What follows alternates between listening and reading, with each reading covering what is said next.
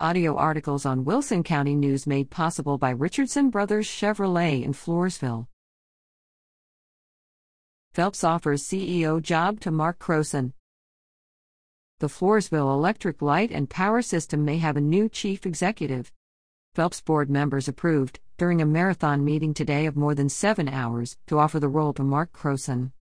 If he accepts the offer, Croson, who most recently was CEO and president of PLH Group Incorporated, headquartered in Irving, he left that role in 2020, will replace Winston Greg Lowe as head of the Floresville based utility. Lowe was terminated in August 2021. Serving as interim CEO currently is FELPS Chief Operating Officer Marcy Jacobs.